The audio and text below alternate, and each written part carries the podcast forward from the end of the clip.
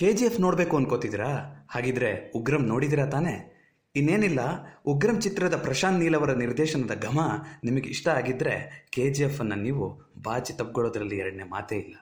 ನಾನು ಇದನ್ನೇನಕ್ಕೆ ಹೇಳ್ತಿದ್ದೀನಿ ಅಂತಂದರೆ, ಉಗ್ರಂ ಚಿತ್ರದಲ್ಲಿ ಇರೋ ಹಾಗೇನೆ ಹಡಗಿನ ಮೂಲಕ ಸರಕು ಸಾಗಿಸೋ ಮಾಫಿಯಾದಲ್ಲಿ ಚಕ್ರಾಧಿಪತಿ ನಾನೇ ಆಗಬೇಕು ಅಂದ್ಕೊಳ್ಳೋ ಡಾನ್ ಬಣಗಳು ಒಂದು ಕಡೆ ಆದರೆ ಬಡತನ ಮತ್ತು ಪರಿಸ್ಥಿತಿಯ ಮುಲಾಜಿಗೆ ಸಿಲುಕಿ ಬೆಳೆಯುವ ಬಾಲಕ ಮತ್ತು ಅವನ ಮಾತೃಪ್ರೇಮ ಈ ಚಿತ್ರದಲ್ಲೂ ಸಿಗತ್ತೆ.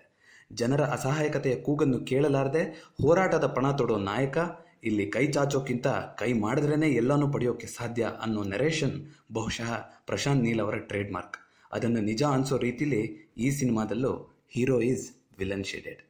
ಇದೇನಪ್ಪ, ಉಗ್ರಂ ಮತ್ತು ಕೆ ಜಿ ಎಫ್ ಸಿನಿಮಾನ ಕಂಪ್ಯಾರಿಸನ್ ಆಡಿಯೋ ಅನ್ಕೋತಿದ್ದೀರಾ? ಖಂಡಿತ ಇಲ್ಲ. ಎರಡರಲ್ಲೂ ಕಾಣಿಸಿದ ಒಂದಿಷ್ಟು ಸಿಮಿಲಾರಿಟೀಸ್ ಹೇಳ್ತಿದ್ದೆ ಅಷ್ಟೇ. ನಾನು ನಿಮಗೆ ಯಾವ ಕಾರಣಕ್ಕೂ ಕೆ ಜಿ ಎಫ್ ಕಥೆ ಹೇಳಲ್ಲ. ಏಕೆಂದರೆ ಇದು ಕೇಳಬೇಕಾಗಿರೋ ಸಿನಿಮಾ ಅಲ್ಲ. ನೋಡಬೇಕಾಗಿರೋ ಸಿನಿಮಾ. ಬೆಂಗಳೂರು ಮುಂಬೈನ ತೋರಿಸೋ ಫಸ್ಟ್ ಹಾಫ್ ನಾನು ಈಗಾಗಲೇ ತಿಳಿಸಿದ ಕಥೆಗಳನ್ನು ಪರಿಚಯ ಮಾಡ್ತಾ ಹೋದರೆ ಸೆಕೆಂಡ್ ಹಾಫ್ ನಮ್ಮನ್ನು ಸೀದಾ ಕೋಲಾರದ ಗಣಿಯ ಒಂಬೈನೂರು ಅಡಿಗಳ ಆಳಕ್ಕೆ ತಂದು ಇಳಿಸಿದ ಹಾಗೆ ಅನಿಸುತ್ತೆ.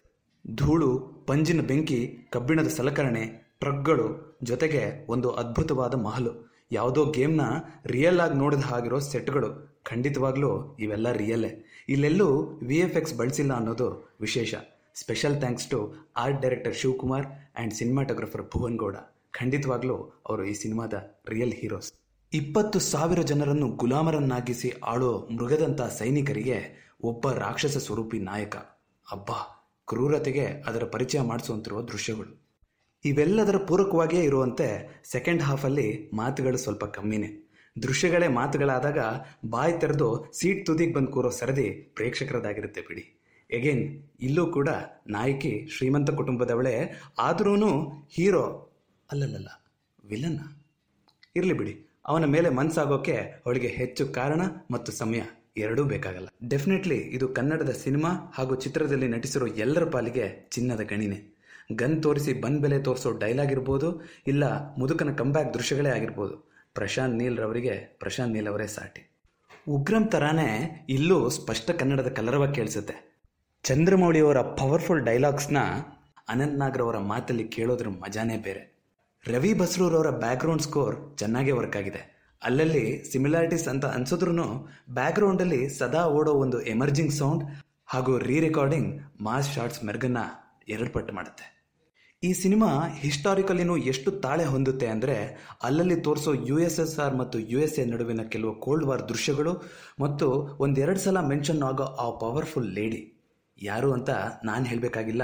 ನೋಡಿ, ನಿಮಗೆ ಗೊತ್ತಾಗತ್ತೆ. ಎಲ್ಲವೂ ನೈನ್ಟೀನ್ ಸೆವೆಂಟಿ ಏಯ್ಟಿ ಪೀರಿಯಡ್ಗೆ ಅಥೆಂಟಿಕ್ ಆಗಿ ಮೂಡಿಬಂದಿದೆ. ಅನಂತ್ನಾಗ್, ಮಾಳವಿಕಾ, ನಾಗಾಭರಣ, ಬಿ ಸುರೇಶ್, ಅಯ್ಯಪ್ಪ, ಅಧೀರ ಮತ್ತು ಗರುಡನ ಪಾತ್ರದ ವಿಲನ್ಗಳು, ವಸಿಷ್ಠ ಸಿಂಹ, ಅಬ್ಬಾ, ಒಂದು ದೊಡ್ಡ ತಾರಾಗಣವೇ ಇಲ್ಲಿದೆ.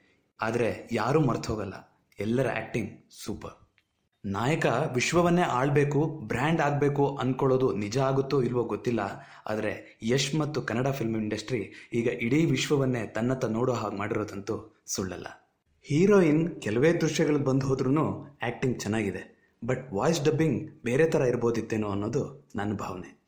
ನನಗೆ ದ ಬೆಸ್ಟ್ ಪಾರ್ಟ್ ಅನಿಸಿದ್ದು ಸೆಕೆಂಡ್ ಹಾಫ್ ಅದರಲ್ಲೂ ಚಿತ್ರದ ಕ್ಲೈಮ್ಯಾಕ್ಸ್ ಇನ್ನೇನು ಈಗ ಮುಗಿಯುತ್ತೆ ಅಂತ ಅನಿಸ್ತಿದ್ರೂ ಮುಗಿಸ್ದೆ ಅಷ್ಟೂ ಕಥೆನ ಚಾಪ್ಟರ್ ಒನ್ನಲ್ಲಿ ಕಟ್ಟಿಕೊಟ್ಟ ಕೆ ಜಿ ಎಫ್, ಚಾಪ್ಟರ್ ಟೂನಲ್ಲಿ ಏನಿರುತ್ತೆ ಅಂತ ತಲೆ ಹುಳ ಬಿಡೋದಂತೂ ಪಕ್ಕ. ಭಿನ್ನ ವಿಭಿನ್ನದ ಥರದ ಆಡಿಯೋಗಳಿಗಾಗಿ ಕೇಳ್ತಾ ಇರಿ ನಲ್ಲಿಕಾಯಿ ಪಾಡ್ಕಾಸ್ಟ್. ಇದು ನಿಮ್ಮದೇ ಮಾಧ್ಯಮ. ಇಂತಿ ನಿಮ್ಮ ವಿನಯ್.